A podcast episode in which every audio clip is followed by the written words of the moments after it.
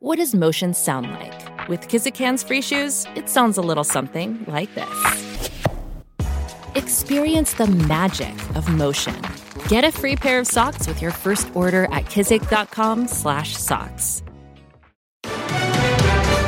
A new kind of road rage. I can't tell people how to respond when they see a, an, an, offshore plate. The Premier's message to visiting Americans and to overzealous locals harassing them. Packed parks on the hottest day of the year. The illegal parking and the double parking and the towing is crazy. And a new day pass procedure limiting crowds but testing patience. We just thought they could have warned us sooner back at the entry gate. And summer fun gets spoiled. Doesn't look good. Speedboat's burning there. A major fire at a boating hotspot. You're watching Global BC. This is Global News Hour at 6. Good evening and thanks for joining us. Sophie is off tonight. There are a number of new developments on the COVID 19 front in BC, and so let's begin with the numbers. Over the last three reporting periods, health officials revealing we have 81 new infections, 36 cases Friday to Saturday, 21 Saturday to Sunday, and 24 Sunday through to this morning. Our total case number is now 3,500. Sadly, we've had two additional deaths, both at Holy Family Hospital, bringing the number of people who have lost their lives in BC to COVID 19 complications to 193. There are only 11 people in hospital right now, three of them in the ICU. 3,043 people are considered recovered, leaving us with 264 active cases. Now, despite BC's top doctor repeatedly reminding us that vehicles with U.S. license plates most likely have a good reason to be here, the harassment and threats continue. Tonight, two young mothers say they're afraid to leave their homes for fear of abuse. And as Paul Johnson reports, our premier's advice came across as overly blunt to some. Levi Piero Zabatel is among the thousands of people across the country who, in normal times, live cross border lives but because of the situation are staying in Canada, and the car they have now has US plates. Who would have thought this would happen? And a lady had followed me from my house to the park saying that like what are you doing in our country? Why are you here? If I see your license plates anywhere around this area, I'm going to beat the shit out of your daughter. And it's not just in Kamloops. The owners of these US plated cars felt they had to post signs to ward off confrontations. For people who are here legitimately and haven't broken quarantine rules, the situation leaves them frustrated and scared. Here's one from South Surrey. And a woman was tailgating me, then proceeded to brake check me. And as she turned in front of me, she gave me the middle finger and used a word I won't say and told me that Americans don't belong here. On Monday, Premier Horgan was asked about the issue and had this to say to would be border vigilantes Be civil and respectful, be calm, be kind, and we'll be safe. But then, to the surprise of many, he added this. With respect to those who uh, have uh, offshore plates and are feeling uh, harassed, I, I would suggest perhaps public transit. Uh, I would suggest that they get their plates changed. I would suggest they ride a bike. And if you feel that traveling with your plates uh, identifying yourself as someone from away at a time of heightened anxiety, I think it's incumbent upon those individuals to take steps to reduce uh, that anxiety. But for many with U.S. plates now, re registering that car in Canada may be beyond their means, especially when they intend to return it to the U.S. when the situation resolves. Asked about the issue in today's briefing, Dr. Bonnie Henry stuck to this. Be kind and don't presume. Many people have been here for a long time. They may have done their, their isolation, and they are members of our community, and we need to treat everybody with kindness and with respect. Paul Johnson, Global News. Always a good message. All right, Keith Baldry joins us now with more on the other out of towners raising some mm-hmm. concerns. Keith. Yes, we're talking about Alberta, folks. Alberta suddenly a source of concern because the case numbers there have spiked uh, considerably in recent weeks. And again, they're running about two and a half times that in BC. So here's a table of just the last three days and how we compare to Alberta. See on the left is our cases uh, 36, 21, 24, totaling to 81. But look at Alberta, uh, more than an average of 100 a day, 304 cases. That bottom line, very concerning 264 active cases in BC, uh, more than than almost oh, more than five times that in Alberta. I put the question to Dr. Bonnie Henry today about this. She says she is concerned about what's happening in Alberta, and the implications, of course, are Albertans do travel to BC and vice versa. And I asked her if she concerned the virus is coming into BC. Her answer to Albertans is sort of behave the rules as we do. What we need to focus on is ensuring that when we're here, we're doing the things that keep us all safe here. And if people are here from Alberta, whether they live here or whether they're visiting from Alberta, then we need to ensure that they are part of our team in doing the right things here as well. So we're going to be monitoring the Alberta situation, of course, going forward, as we do with Washington State, and also keeping a close eye on what's happening in Haida Gwaii with 14 uh, positive cases there now, and of course that blueberry packing facility in Abbotsford, where the number of cases there is 15. So COVID certainly not out of BC anytime soon. Yeah, troubling developments for sure. Okay, thanks very much for that, Keith Baldry in Victoria. And the provincial government also updated its restrictions on vacation rentals after a recent rise in case numbers. The amendment to the order for mass gatherings affects all vacation rentals, including hotels, short term rentals, and houseboats. These types of rentals will now be limited to the capacity of the space plus up to a maximum of five visitors. A new survey suggests only half of BC teachers felt safe during June's test run of schools, and even fewer are sold on returning to the classroom in full in September. Richard Zussman has more on the concerns and the response from the Premier and Dr. Henry. It's the first look at how teachers felt about a return to school in June and what they are anticipating for September. Over the weekend, the BC Teachers Federation President Teri Mooring tweeting out preliminary results of a survey done with teachers following the return to school in June. She says one theme that came out is that teachers are working hard, but they need more support. They feel exhausted and saw increased workloads in June. They also said during June's provincial test run, only half of BC teachers felt safe leaving over a third unsure about a return in September. An overwhelming majority of teachers indicating stringent health and safety measures are essential, and they say PPE is key to making schools work for teachers and students. Premier John Horgan speaking about the survey results on Monday. Uh, we've got everybody at the table, and we're going to do our level best to make sure we get it right for kids, get it right for families, and get it right for teachers.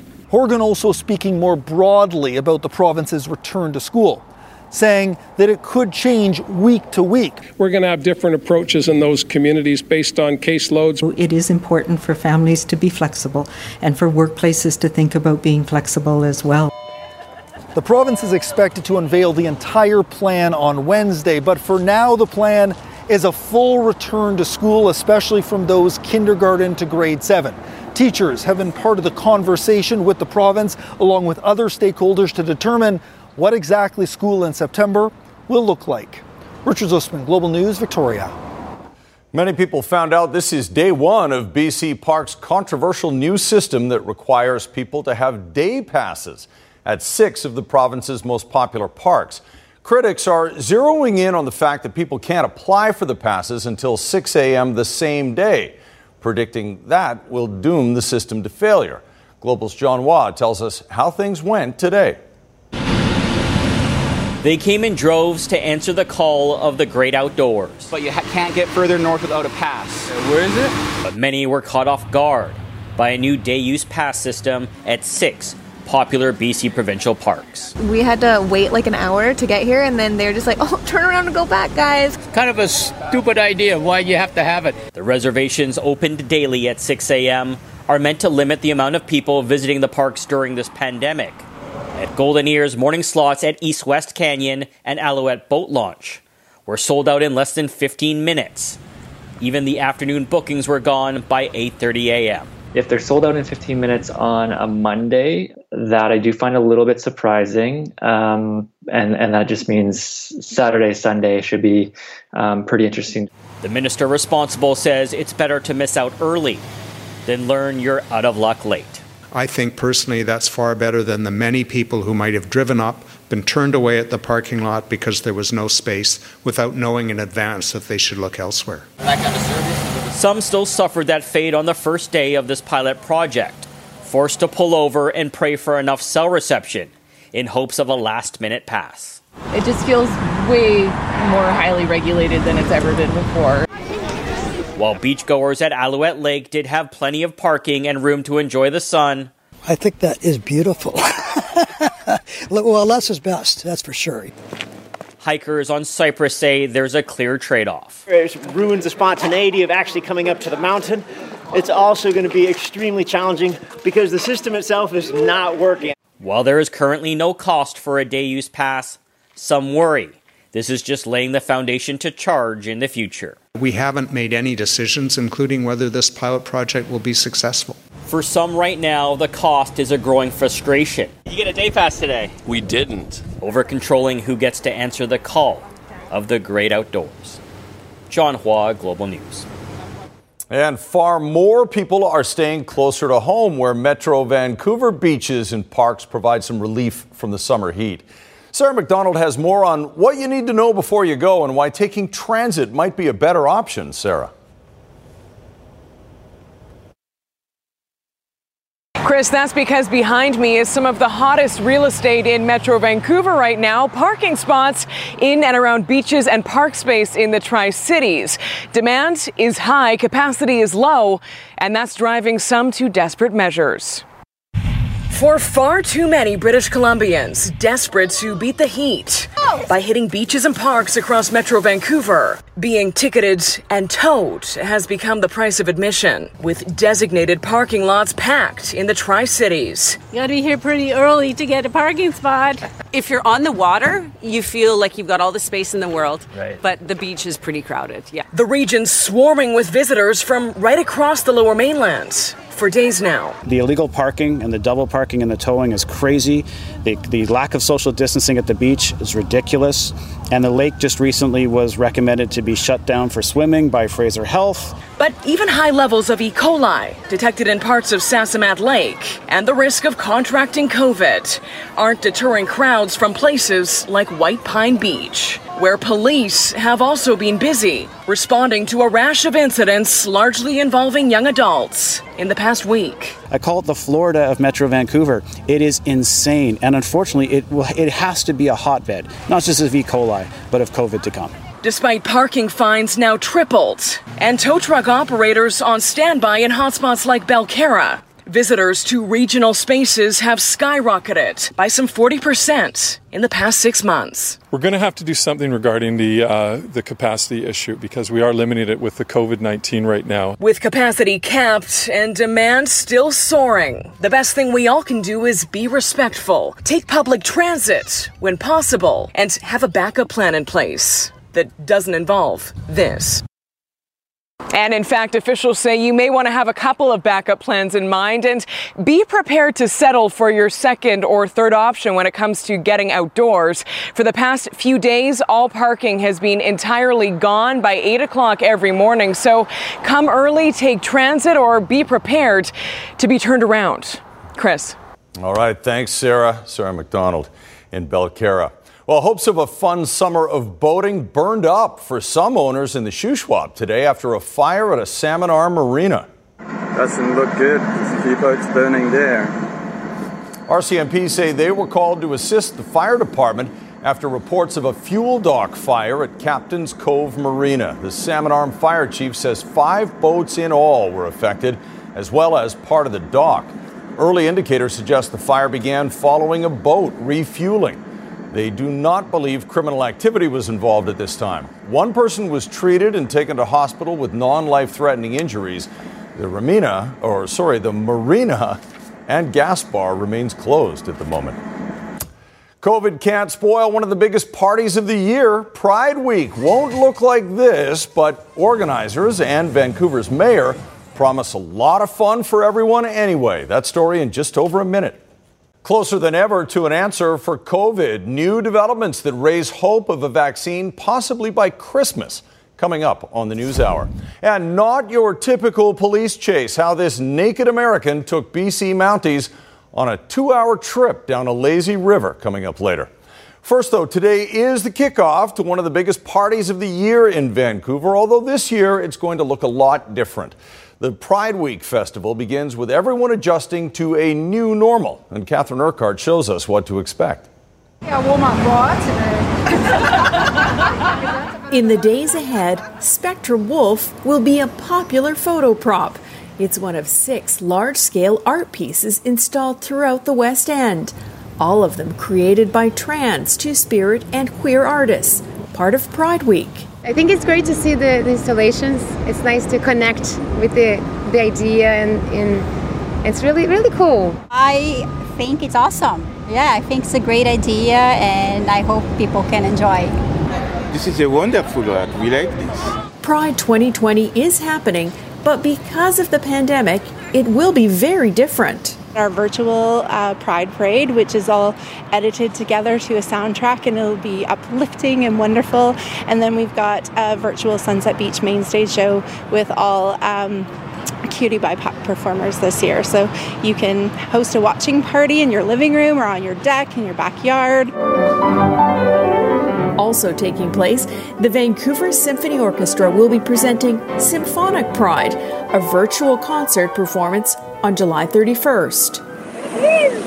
There will be plenty of other fun events like drag delivery, which involves handing out swag and prizes, and micro weddings are planned. Details can be found at vancouverpride.ca. Unfortunately, though, this year's events won't be as financially beneficial. Tourism Vancouver estimates last year's Pride generated almost $32 million in total direct spending. I know it's millions of dollars. It's it's a huge event for us, and it's uh, but it's really about the it's about the celebration, and also to recognize that it's it's it's about uh, you know moving equality forward. It always is. Still, there will be much to celebrate this year, and Pride 2020, while mostly virtual, is sure to be memorable. Catherine Urquhart, Global News. BC's Premier says the City of Victoria needs to show some leadership on homelessness.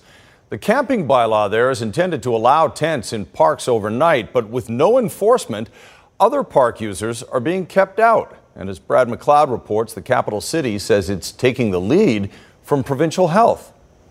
Several park staff members are refusing to work in Victoria's Beacon Hill after two of them were verbally threatened with violence last week, calling 911 for help. And many living near the attraction don't feel safe either. I would like to see it cleaned up you know, on a sort of on a daily or a weekly basis. The premier agrees, calling out the capital city, saying they need to do more to address the homeless issue instead of waiting on the province. There is uh, a bylaw in place that says you can't uh, uh, camp over uh, during the day. You have to fold up your your your camp uh, in the morning.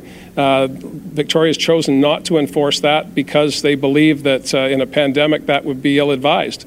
Uh, I disagree with that.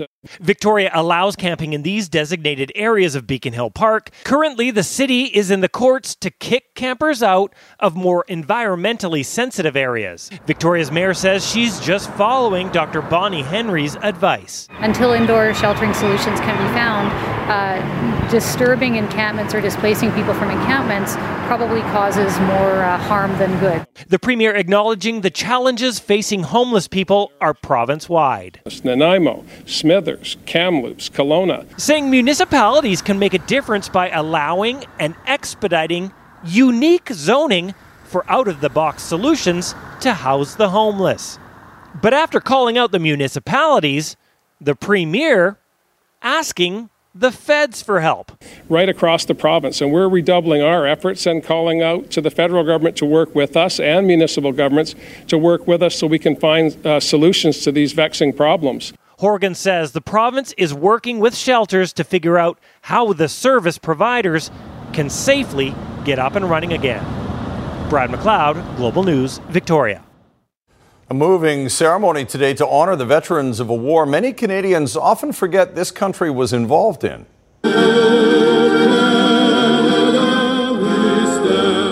Veterans of the Korean War and dignitaries gathered at the Ambassador of Peace War Memorial in Burnaby Central Park. 26,000 Canadian forces were involved in the Korean War from 1950 to 1953. 516 Canadians died there, more than 300 of them in combat. Canadian troops remained in the country for another three years after the war ended. Straight ahead, bad news at the Big Bar landslide. Salmon have had to stop. They need to rest and troubling developments that make it an even tougher migration than usual.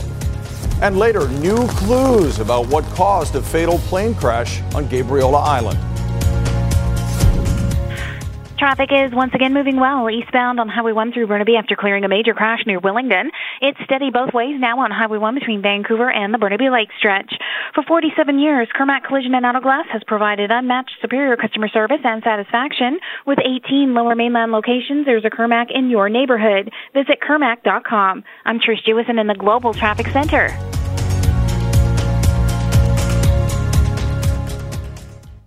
A Washington man attempting to flee into Canada led police on an unusual chase in southern BC last week.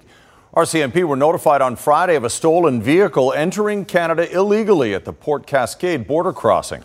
The man dumped the vehicle after driving through a spike belt at the border and resisted arrest when Grand Forks RCMP tried to arrest him.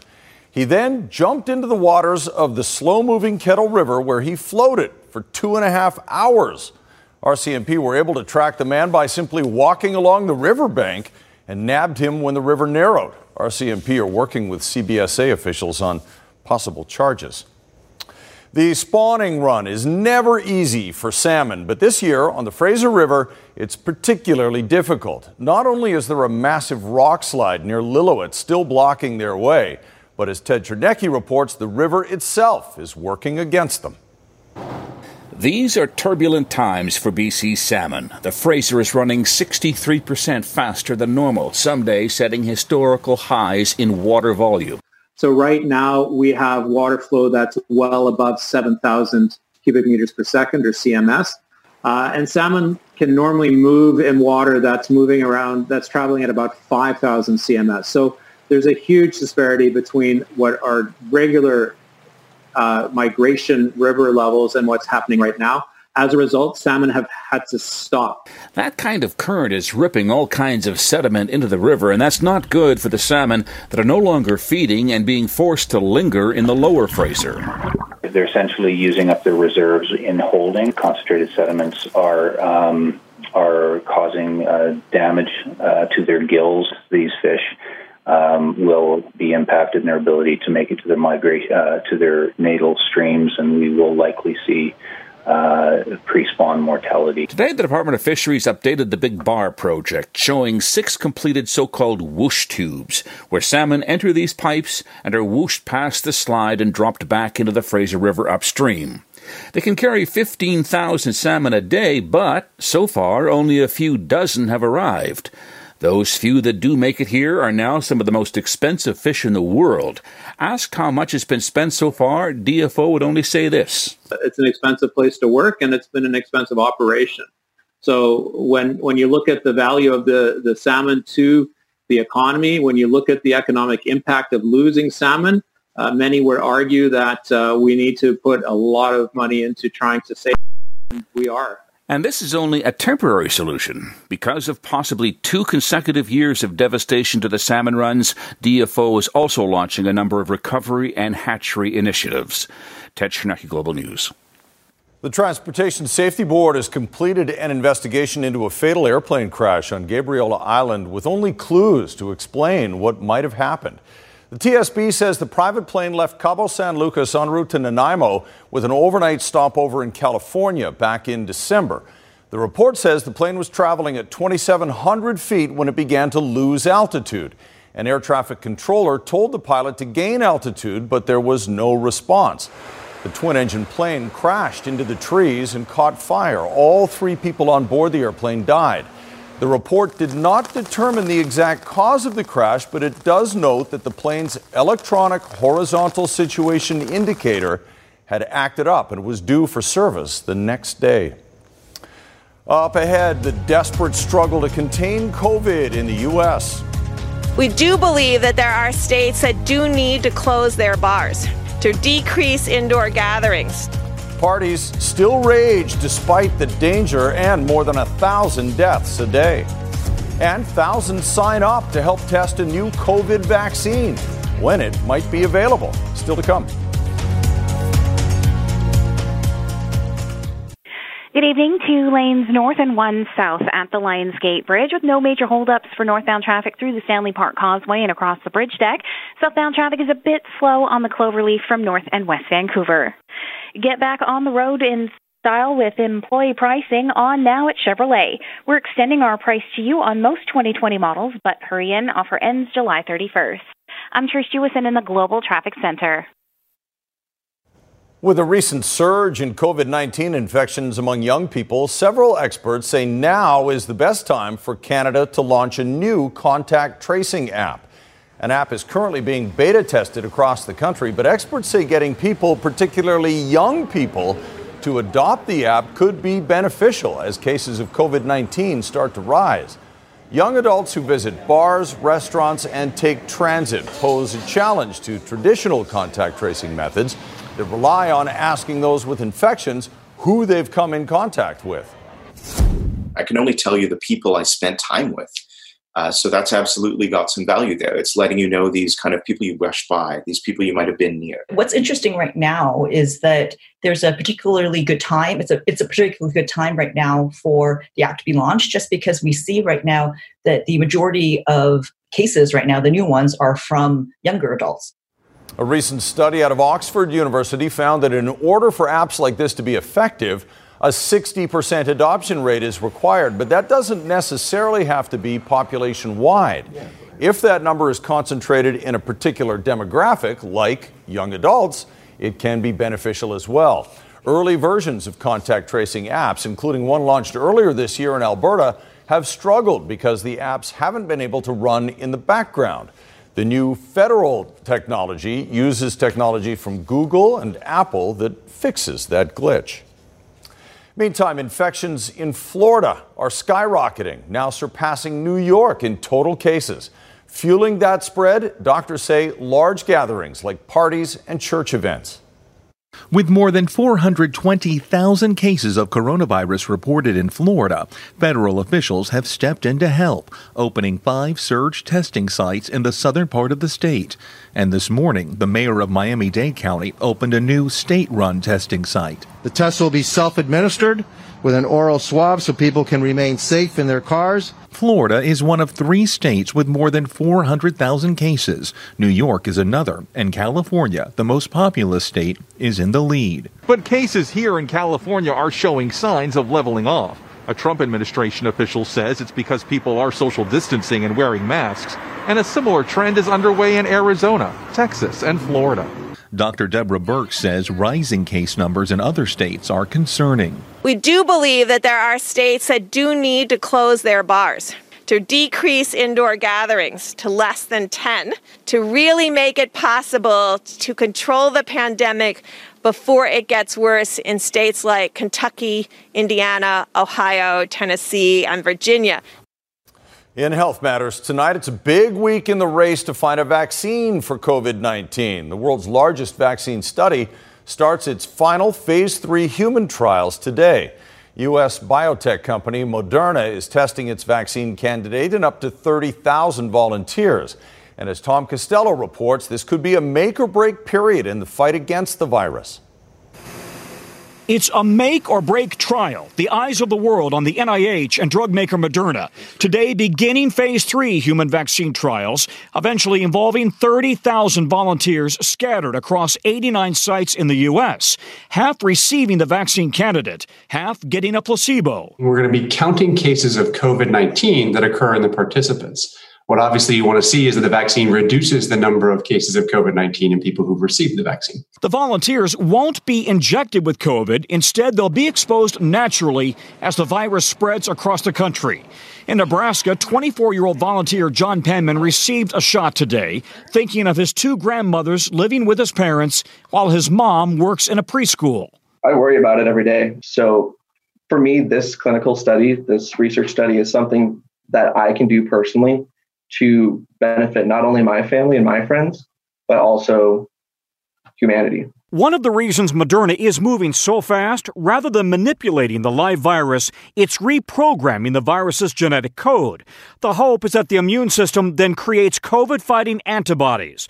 Moderna has received nearly a billion dollars under the government's Operation Warp Speed and promises to produce 500 million doses per year.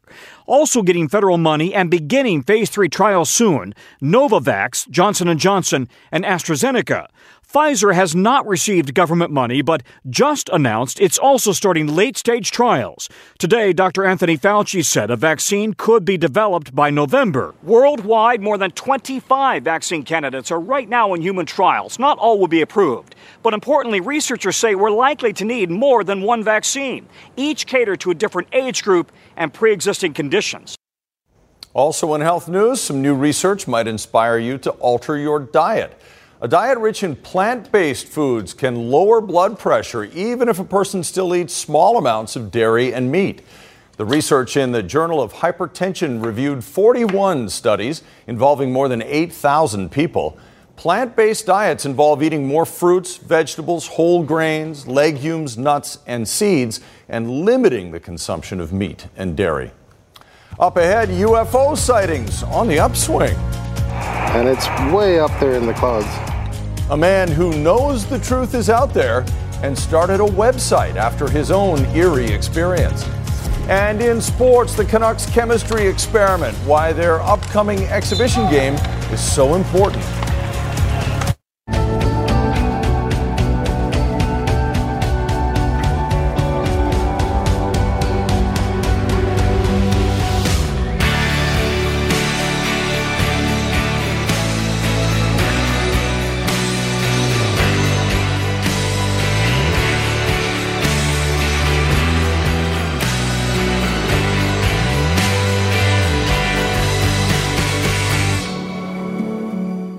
Lot of people in the Okanagan were wondering if the scorching hot weather was ever going to come, and finally it has.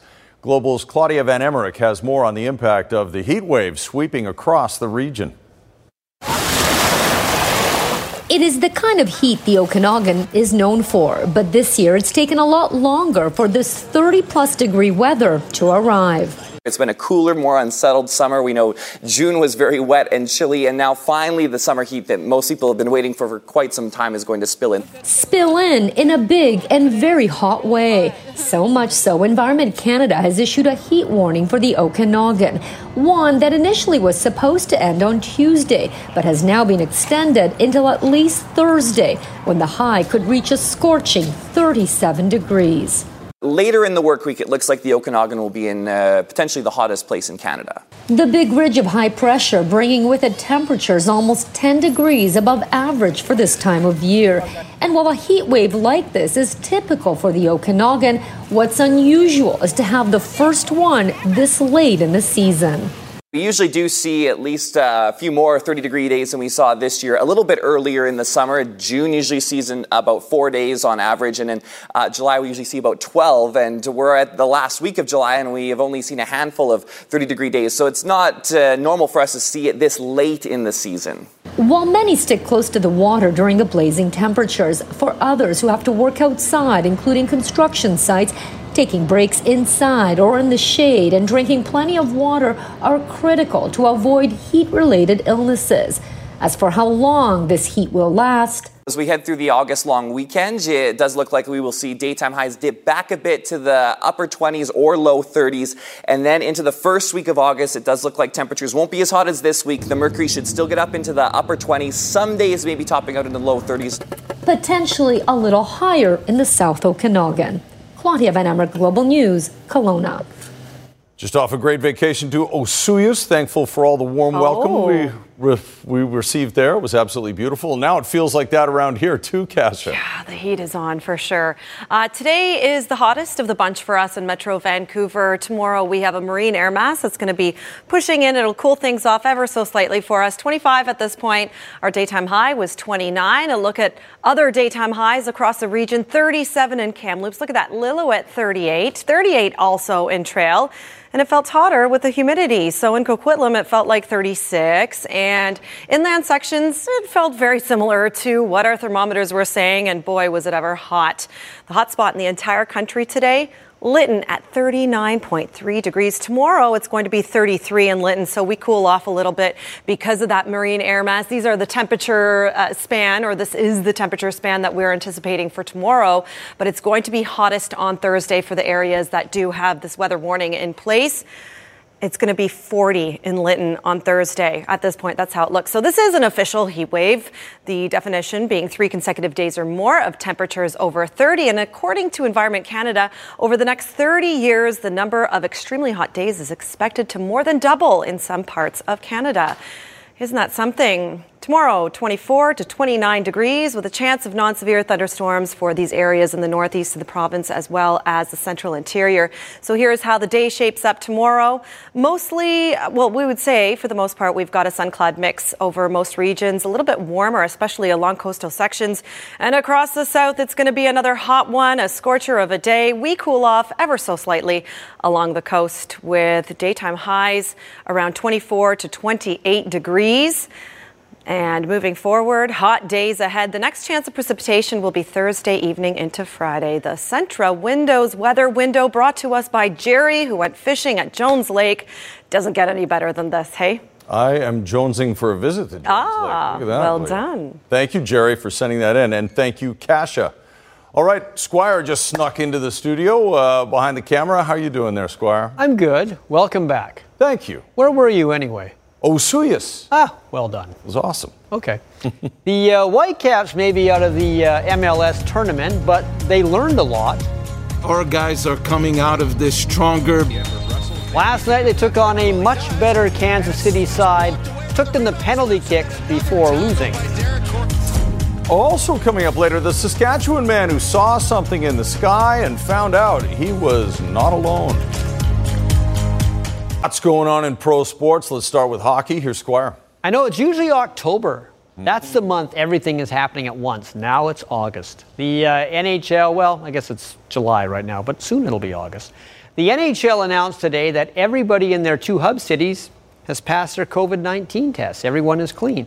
Now, the uh, Canucks have another kind of test on Wednesday in their one exhibition game before the Stanley Cup tournament. It's against Winnipeg. It's the only chance Travis Green has to see his players in a real game before things get real. So you'll see a pretty regular lineup, not your usual exhibition game lineup. Yeah, no, we're gonna. I'm gonna play as close to, to the lineup as uh, we think that we're gonna have for game one. Uh, we'll dress an extra forward. We'll dress an extra D. And this will be the last chance for some of the lesser lights to prove to Travis Green they should be in the lineup for the Minnesota series. Well, it's no secret that we do have tough decisions, especially with our forward group. It's 15 uh, NHL forwards on our team right now, and you know we've had scrimmages. But scrimmages are a little bit different. You're, you're probably not leaning on guys quite as hard, so it'll be good to play in a real game. Yes, there's a real buzz happening in Edmonton. It goes right through the microphone. Uh, baseball didn't want to do the hub city idea that hockey, basketball, and Major League Soccer are doing. They wanted to travel to other cities per usual, but perhaps they haven't noticed. There's nothing usual about 2020, and now they're paying for that decision. 13, that's the rumor, 13 Miami Marlins have apparently tested positive for COVID 19. Because of that, their games tonight and tomorrow against Baltimore are postponed. And tonight's game between the Yankees and Phillies was postponed because the Marlins played Philadelphia on the weekend. Blue Jays specifically. Jays seem okay right now. They're taking on Washington. With the news that broke today of about a Teoscar Hernandez lead off home run. Hernandez, Hernandez would hit two home runs in this game. We'll show you his other one. In uh, fact, all four Blue Jay runs were via the solo homer. 4 1 win for Toronto over Washington. Whitecaps are on their way back home after being penalty kicked out of the MLS tournament last night by Kansas City. It wasn't a game Vancouver was expected to win. They were missing 11 players either through injury or guys who just decided not to go to the tournament in the first place. Place make that.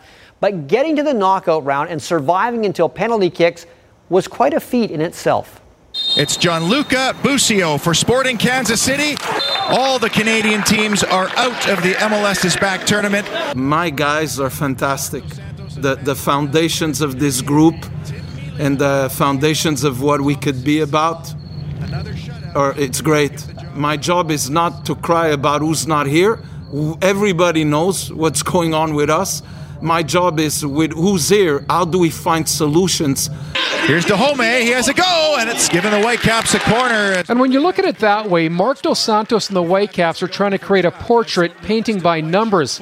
While the majority of clubs like Sporting Kansas were creating their soccer version of the Mona Lisa thanks to a full, healthy roster of regulars. It's something the Caps dearly missed during the MLS's back tournament. The squad that you saw tonight was a full it was a team. It was a full team. A team that played with full heart and a team that stepped up when everybody was needed. So the depleted squad for me is is misused. Um, obviously, that we know that there were guys that weren't here, but this is a learning lesson. This is a a tournament that we can grow from as a young team. And it's Hasal again.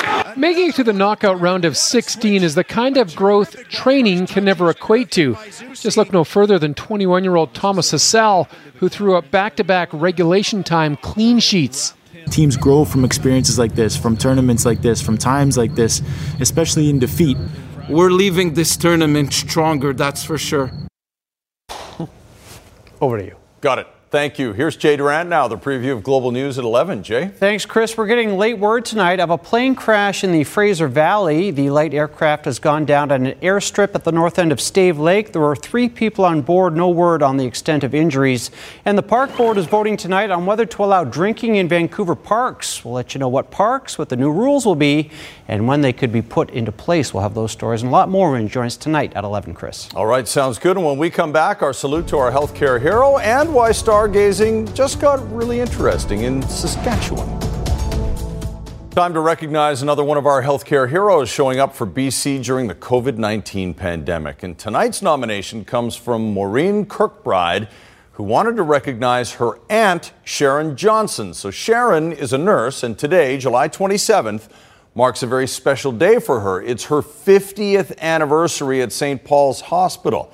Maureen says Sharon could have retired this year, but instead chose to stay on to help with the pandemic. She elected to continue her work as an IV therapist with full knowledge of the potential risks, supporting COVID positive patients as well as others.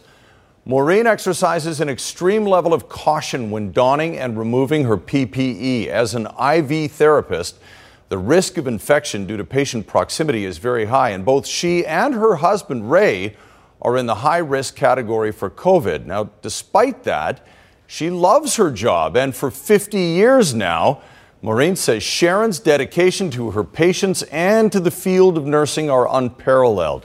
She's also worked in the ICU, cardiac care, and emergency wards. So, Sharon, your niece says you are her healthcare hero, and we thank you all for your years of service to BC and your continued dedication to our province. That goes for all of the healthcare heroes we have recognized here over the last several weeks. All right, now to Saskatchewan, which is known for its breathtaking prairie vistas and wide open skies, and occasionally people look up and spot things they can't explain. As Global's Ryan Kessler shows us, there are those who believe we are not the only stargazers out there.